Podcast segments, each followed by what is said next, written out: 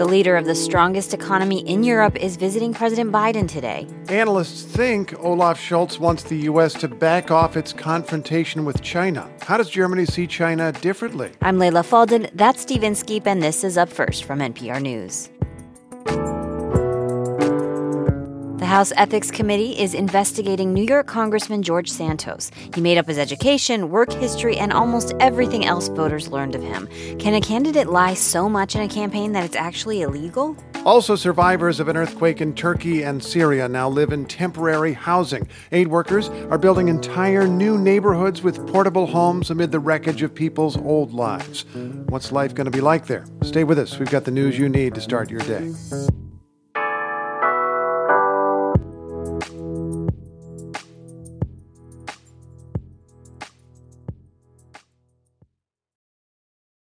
Today, President Biden hosts German Chancellor Olaf Scholz at the White House. Judging by the outward signs, the meeting is a little unusual. It's not exactly secret. Here we are talking about it. But the two leaders are not calling much attention to their agenda. Analysts think the two leaders may be talking through their concerns about China, a country they see differently. NPR Berlin correspondent Rob Schmitz is covering this. Hey there, Rob. Hey, Steve. In what way are Biden and Scholz keeping this low key? Yeah, it's a little odd. The press will not be traveling with Chancellor Scholz on this trip. There's no press conference on the agenda, and the German Chancellery is not sharing any details of what'll be discussed. According to German media, Chancellor Scholz is planning to give an exclusive interview to CNN, but that apparently won't be broadcast until Sunday. So there's this aura of mystery around this visit. I spoke to Rachel Tausendfreund about this. She's a senior fellow at the German Marshall Fund, and she thinks Chancellor Scholz is making this trip to try and persuade President Biden to tamp down what has become an escalating rhetoric on China's involvement in Russia's war in Ukraine. Here's what she said. People in Germany and in the Chancellery look at this kind of escalating rhetoric in Washington of a unavoidable escalation of conflict with China um, and view that with some concern and think that an escalation is still avoidable. And so that's going to be the difficult part for Olaf Scholz and German politics in general um, if tensions continue to rise with China. I guess we should remind people of one specific point of tension. Of course, there's this war in Ukraine. Russia has invaded Ukraine. Germany is defending Ukraine. China is an ally of Russia. And Washington has been warning that China might be planning to send weapons to help Russia. Right. And you know, China's been responding to an increased sort of rhetoric from Washington with tough rhetoric of its own, saying that U.S. should not be dictating what China should do. And just this week, China welcomed Putin ally Alexander Lukashenko, president of Belarus, with a 21 gun salute in Beijing. So it is clear that tensions between China and the West are on the rise because of all of this. And the United States wants allies in confronting China because the country is, is so big, so powerful. It would like to have allies like Germany on the same page. Why would Scholz instead be the one to try to calm things down? A few reasons. Uh, Germany's relationship with China, while it's been more tense in recent years, is still pretty cordial when, when compared to the U.S. relationship with China. Part of the reason for that is that Germany depends greatly on trade with China. Germany's auto industry, chemical industry, industry in general in Germany needs the China market to generate revenue in what is now a recession in Germany. Secondly, it's clear that Chancellor Scholz is concerned about what could happen should China enter into this conflict by supplying Russia with weapons. This could have big consequences on the outcome of the war. Such as? Well, due to Germany's proximity to Ukraine, this could mean more refugees from Ukraine arriving in Germany. This could also result in a more emboldened Vladimir Putin, who may not stop with Ukraine. Ever since the war began, Scholz has been very careful, his critics say too careful, to avoid being involved in any escalation with Russia. And now China's potential role in this conflict is even more of a headache for him. So it's clear this will be a big part of his discussions with President Biden later today. NPR's Rob Schmitz, thanks so much. Thank you.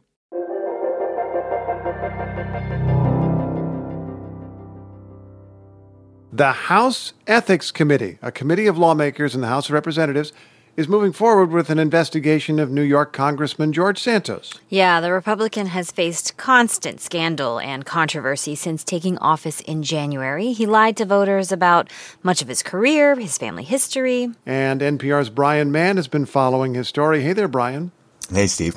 So the investigators get into this, his fellow lawmakers get into this. What questions do they have?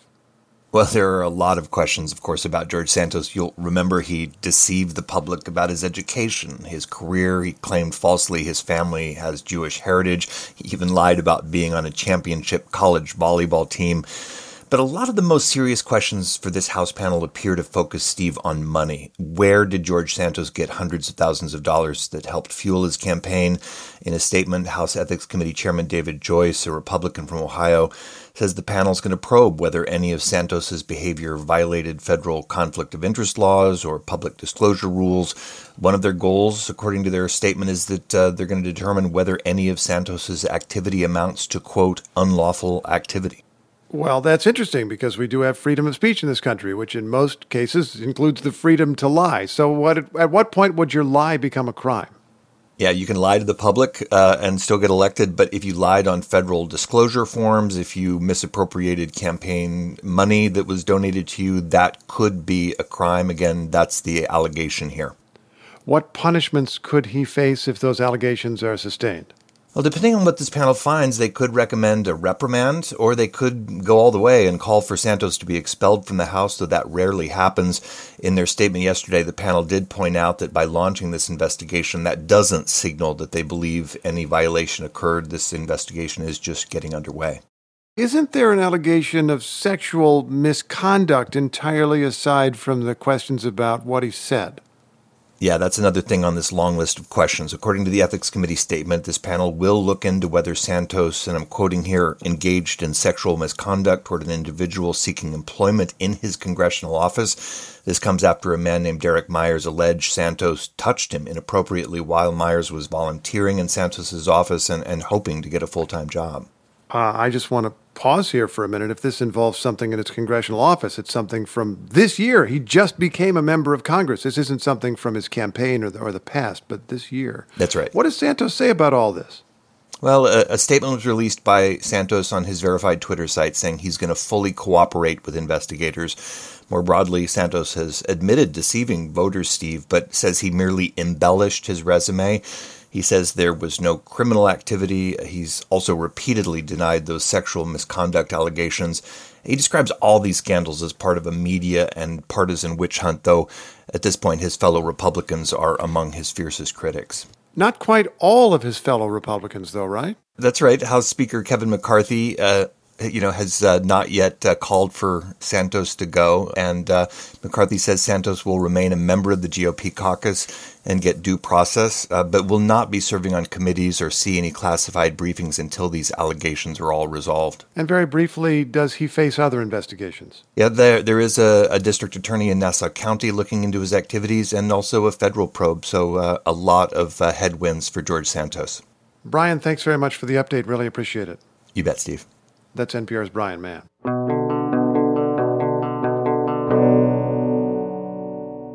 In the wreckage of cities in southern Turkey, new neighborhoods are going up. Aid workers are setting up rows of portable homes, tiny houses that look a little like shipping containers.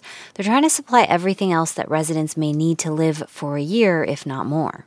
And NPR's Fatma Tanis is in the Turkish city of Gaziantep. Welcome to the program. Hi, Steve. Thank you. What did you see as you walked around? So I went to a camp in Nurda, a town here that's been badly hit. There were rows and rows of these portable homes.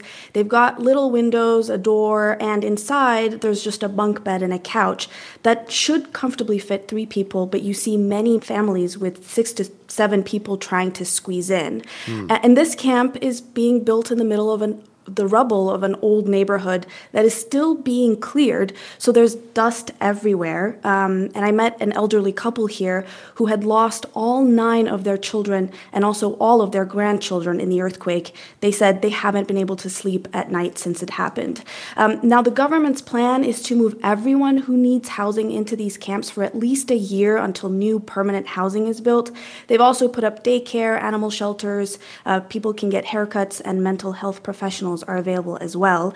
But these container camps are just getting set up, so most people are still living in tent camps or even looking for tents, and the conditions there are very difficult with no easy access to toilets, running water, um, and many concerns of illnesses spreading. I just want to be clear on something. You're telling me there are some people in these container cities, but you might walk a block over in the rubble and find people who have literally nowhere to sleep. They're just sleeping on the ground or whatever. Exactly, or in tents.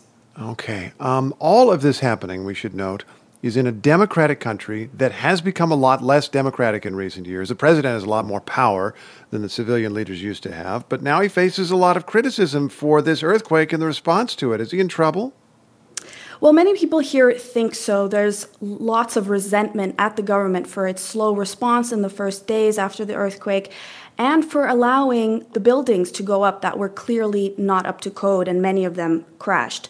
Um, authorities have been arresting contractors and managers who were involved, but the government is also on the defensive with officials telling reporters that you know people are angry because the situation itself is bad and not because of government mismanagement. Um, this week, Turkey's President Recep Tayyip Erdogan indicated um, that elections would be held on May 14, less than mm. three months left.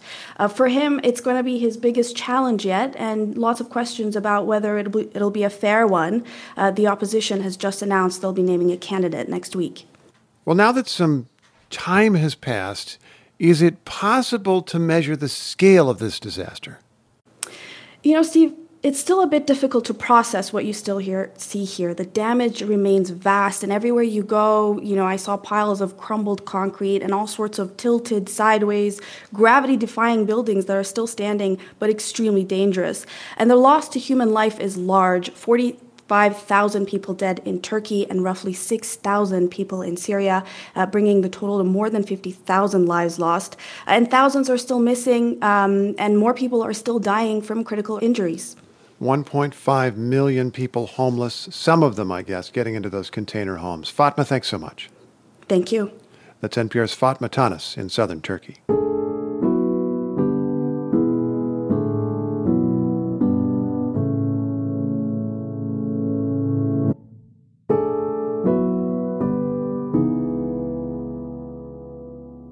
Here's an update on another story we've been covering. A South Carolina jury found Alex Murdaugh guilty. He's the former attorney accused of murdering his wife and son. After years of attention to this case, the jury deliberated for less than three hours. Murdaugh now faces 30 years to life for each of the murders, and his sentencing is scheduled for today. For more coverage, listen to Morning Edition or go to npr.org. And that's up first for this Friday, March 3rd. I'm Steve Inskeep. And I'm Leila Fadel. Up First is produced by Julie Depenbrock and David West. Our editors are Mohamad ElBardicy and H.J. Mai. Hannah Gluvna is our technical director. Our music is composed by Nick DePrey and Louis Weeks. And our executive producer is Erica Aguilar. For those for whom Friday is not the end of the week, but hump day, as we just heard from our technical director, well, remember that Up First comes your way this weekend. On Saturday, you can get the news from Ayesha Rascoe and Scott Simon.